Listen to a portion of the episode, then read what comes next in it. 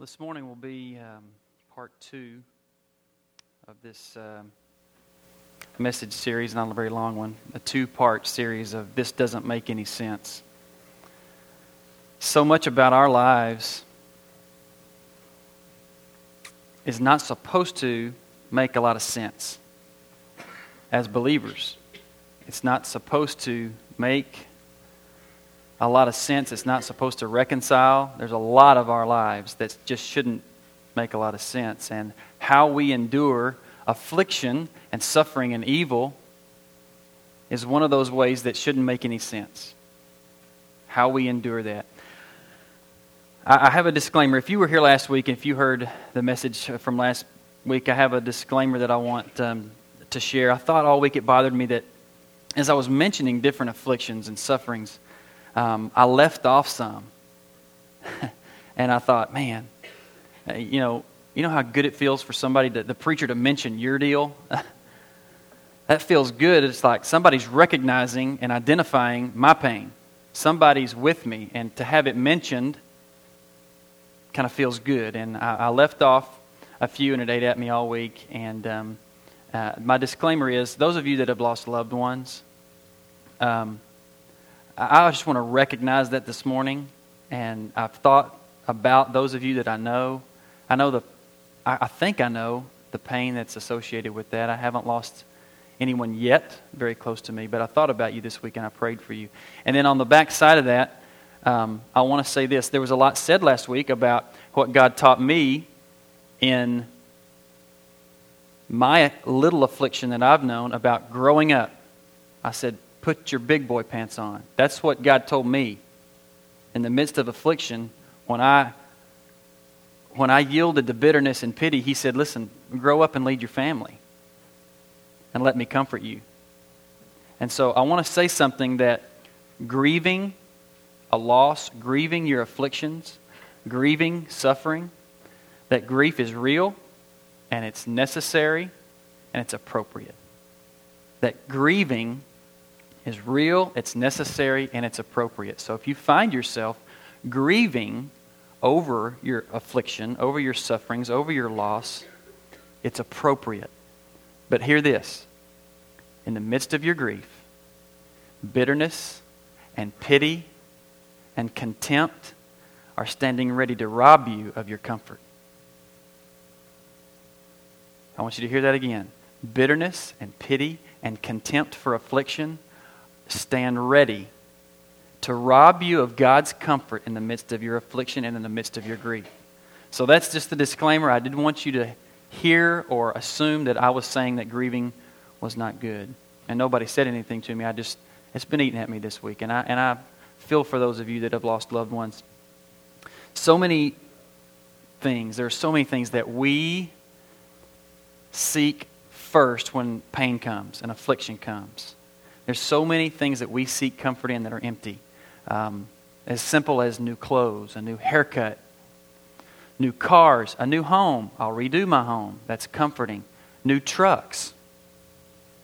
Well, new truck's pretty comforting, but it would be to me. Being a little too transparent there. There's so many things that are readily available to us where we can seek comfort in. And yet, for us, what we seek comfort and where we find comfort shouldn't make any sense when it comes to our afflictions. We're going to look at three things this morning. We're going back to 2 Corinthians chapter 1. If you'll turn there, 2 Corinthians chapter 1.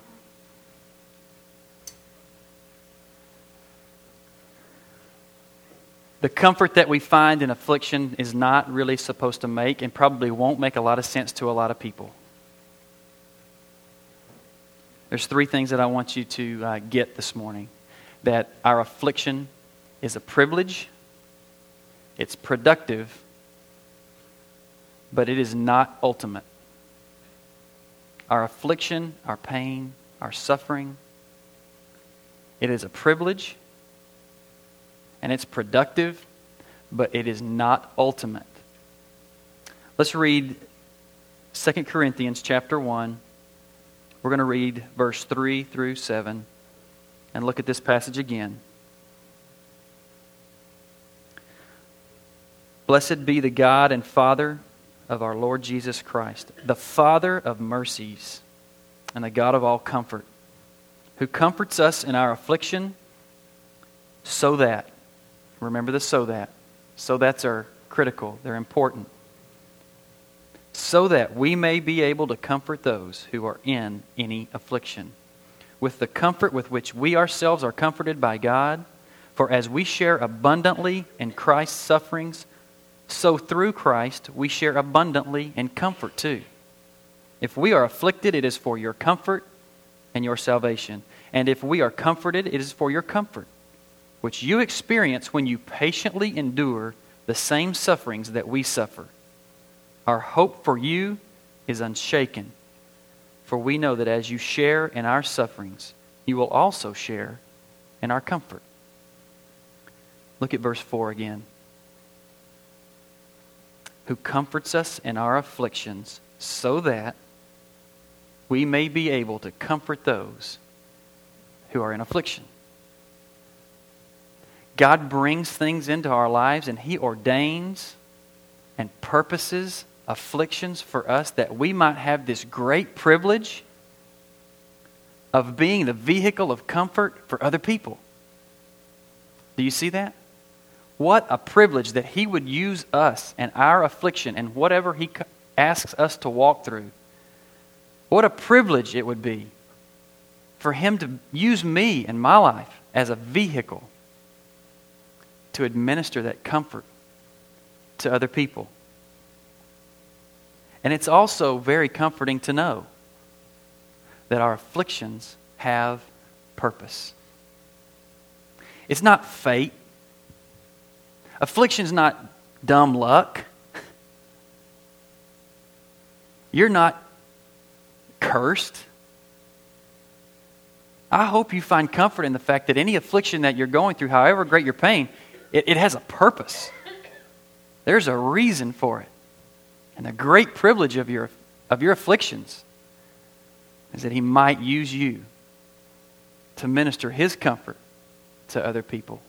One of the things that I've seen in our body that's so encouraging to me is I think it's interesting that if there is someone who's going through a lot, and then you, you take somebody who is really, struggling with something, maybe, maybe not quite as much, and the person who has gone through what's perceived as greater affliction looks to someone else and says, Wow, you are really suffering right now to hear from somebody that you perceive as going through greater affliction, how, how ministering, how good does that feel? How soothing is that to hear from somebody who you perceive going through this great affliction, to look at you and to listen to you and to hear you and say, You, you really are taking the brunt of some affliction. Think about how that makes you feel when somebody that you perceive has gone through more that say to you, I identify with what you're going through. Not only that, I don't know how you're doing it. It's pretty tough. And it feels good for us to identify and recognize in each other our afflictions. He has a purpose for them. There's a reason for every evil and suffering. And He purposes them so that you might be able to comfort somebody else. And there's a second part to this privilege. Look at verse 5. For as we share abundantly in Christ's sufferings, so through Christ we share abundantly in comfort. It's there's this idea that when we go through affliction, he draws near. Philippians 4 4. He is near when the tough times come and he draws near. And to know that when our afflictions come that he would be close we get to know him more we become more familiar with the cross. And that we could identify with our savior what a privilege. What a privilege to say i don't just know about him i identify with him. And through this affliction i'm knowing him more. He's revealing himself and comforting me more. And there's this idea here that the more the affliction, the more the comfort. The less the affliction, really the less comforting he can be. And that doesn't make sense. In our minds, it would make more sense, God, if you would lower the affliction in my life, I'd be a lot more comfortable. You see how backwards that is? It doesn't make sense. But there's this idea here that Paul so beautifully states that it's a privilege when you are afflicted and you have suffering and you have pain and you have loss. There's a privilege that the more you're afflicted, the more you'll be able to minister to other people. And the more I will draw near, and the more of my comfort, and the more of me you will know, and the more you will identify with Christ and his sufferings. What a privilege. And so here we find ourselves. It's a little scary place to be, for me especially. Um, knowing that, that we're standing here welcoming affliction, that doesn't make any sense. To, to be a body of believers that would say, bring it on. Like Paul said in Philippians 4 I know how to be brought low, I know how to have plenty, I know how to have nothing. But I can endure all things because of the cross. And the more affliction, the more you know the cross, the more familiar you are with it. And then we find ourselves in this strange cliff, at the edge of this strange cliff that says, Boy, I welcome affliction.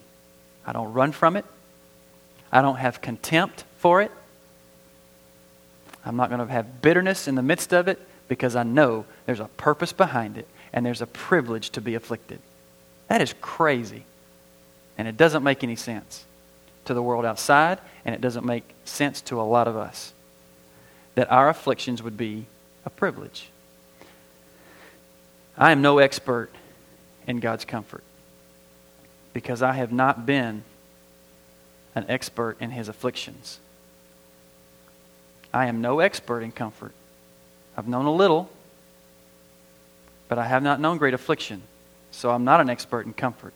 And to give this some perspective, I wonder who do you ask about great comfort? And think on a global scale, I think, I wonder what the poorest of the poor believers in northern Africa, I wonder what they would say about God's comfort. Missionaries to the Middle East, those people that are in the most least reached, unreached places on earth, who are the church. They don't play church, they don't do church. They are the church. I think we would find a wealth and a rich abundance of stories of comfort because they have known great affliction. And for us in our culture, our afflictions may be different. But I am no expert in God's comfort because I have not been an expert in his afflictions. And some of you may be experiencing, and you would say, Hey, I'm an expert in affliction. Well, I hope that you can also say that you're an expert in his comfort and not an expert in your bitterness and in your pain.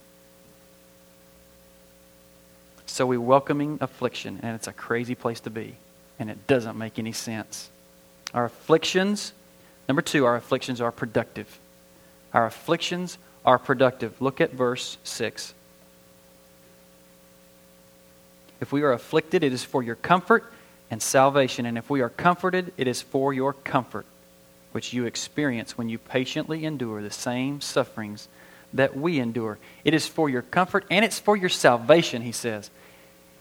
The fact that you go through affliction, the fact that we go through affliction, Paul says, us identifying and ministering to one another through our afflictions, you find comfort and it's for your salvation. Paul is, is trying to teach us and he does it in Romans 2, in Romans chapter 5, that as we are afflicted, our faith becomes steady.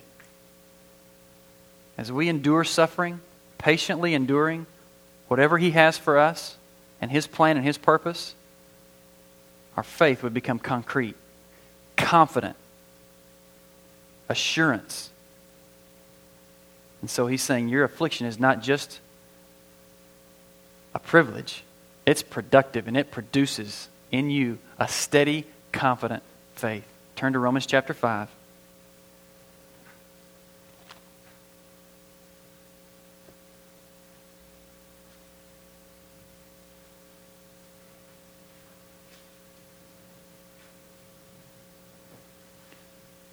Verse 1 through 5.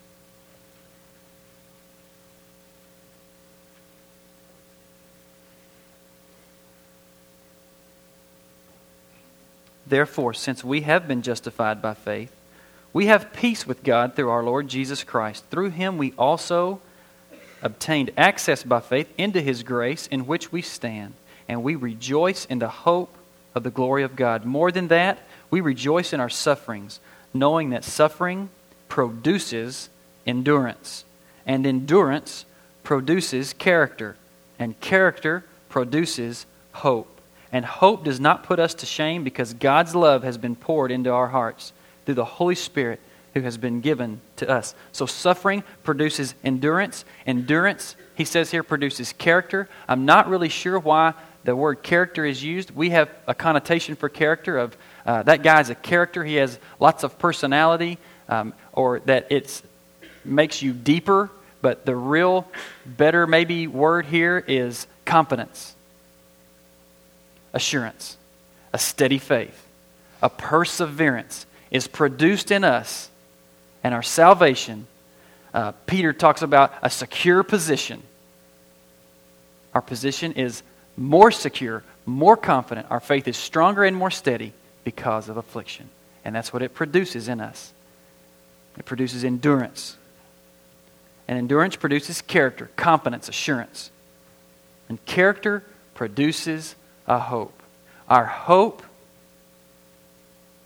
our hope in Him assassinates the shame associated with suffering. Maybe you've thought before when you've gone through tough times, you've thought, what am I doing wrong? And you're thinking, what are people thinking about me when things aren't going right? That's shame. And your hope assassinates that shame because you have a hope. A hope in an eternal, sovereign, ultimate God who has a purpose for your affliction, and your affliction is a privilege, and you know it's producing a steady faith in you, you can know that that affliction is producing in you an assurance and a hope that in turn assassinates any shame this, look, at, look at verse 5 again. And hope does not put us to shame because God's love has been poured into our hearts through the Holy Spirit who has been given to us. Listen, God is not pulling the rug out from under you. That would be an affliction to shame you. And He's not doing that. And you may feel like He is, but He's not pulling the rug out. His afflictions have purpose and they're a privilege and they're productive. And not to shame you, because God's love has been poured out into our hearts through the Holy Spirit who has been given a hope not to shame us. He's not playing games with you. And whatever you're going through, whatever you've been through, and whatever you will go through, is a privilege and it is productive. But bitterness and contempt and pity are the enemy of God's comfort in your life, and it will rob you of his comfort if you let it reign. If you're having trouble seeing this, if you're just really, man, that, that sounds really good, and I know it's there, and I know it's in Second Corinthians, but, you know, I, I, I'm just not there ready to say, Lord, bring it on. I, I will welcome any affliction. H- hear me say, this is not an obnoxious angle that we're supposed to take. But we would say anything that comes our way, we can endure it because we're familiar with the cross.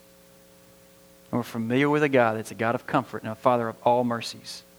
But if you're still having trouble with the idea that our affliction and our suffering could be a privilege, or that it could even be any produce anything good, and if you're having trouble with that, and I would say maybe you forgot about Lazarus. Remember Lazarus? Hadn't been that long ago. Two weeks. Remember Lazarus? Dead, couldn't do anything about it. Jesus called him to life. How silly would it be if Lazarus said, Man, Jesus, thanks for saving me. But man, could you have not, you know, these bindings, they're really getting on my nerves. My back's really sore. I've been laying there for four days. You can't fix my back? Thanks for bringing me to life. My back still hurts. Need a new chariot. sure would be nice if you could bless me more, and then you and I could make your name even greater because I could show how you gave me all these things. And that's how we act when affliction comes and we think, well, we just have a really good view of ourselves. Remember when Ben ta- talked about Paul? He preached about, uh, I'm sorry, Saul. How he, he went from having this low view of himself, and then he, he gradually went to this high view of himself, and he's holding that spear, thinking everybody's out to get him. And bitterness and pity reigned in his life because he had a high view of himself instead of being comforted by God in his affliction. He robbed himself, robbed himself of God's comfort. And I don't want you to rob yourself of God's comfort. I want you to be able, and I want myself and my family to be able to see any affliction that God brings our way as a privilege and productive. The third thing, our affliction is not ultimate. It's not ultimate. Anytime something comes into our life that's evil, suffering, there's not really any way we can really comprehend it. There's no real way to make sense of, of it. Um, it just doesn't make sense. Our afflictions just don't make sense. But the evil and the affliction and the suffering is not ultimate. God is. He is ultimate. He will end. He is the beginning and the end. Satan, the great lover of evil and suffering, he's not sovereign. But our God is. And he has a purpose. He's not pulling the rug out from underneath you. He won't do that. He doesn't bring affliction to shame you. He brings affliction so that you will know him more and know his comfort greater. I pray you won't disconnect at this point. I want to read some scriptures here, and, and you can jot these down if you want to, uh, the references, but, but just listen. Listen to these scriptures that point to his sovereignty and his ultimateness and his comfort. And trust him and trust what these verses have to say. Daniel chapter 4 says, He does according to His will the host of heaven and among the inhabitants of the earth, and none can stay His hand, and none can, I'm sorry, and none can stay His hand or say to Him, What have you done? Daniel 4:35. Who can say to Him, What have you done? He is the Almighty.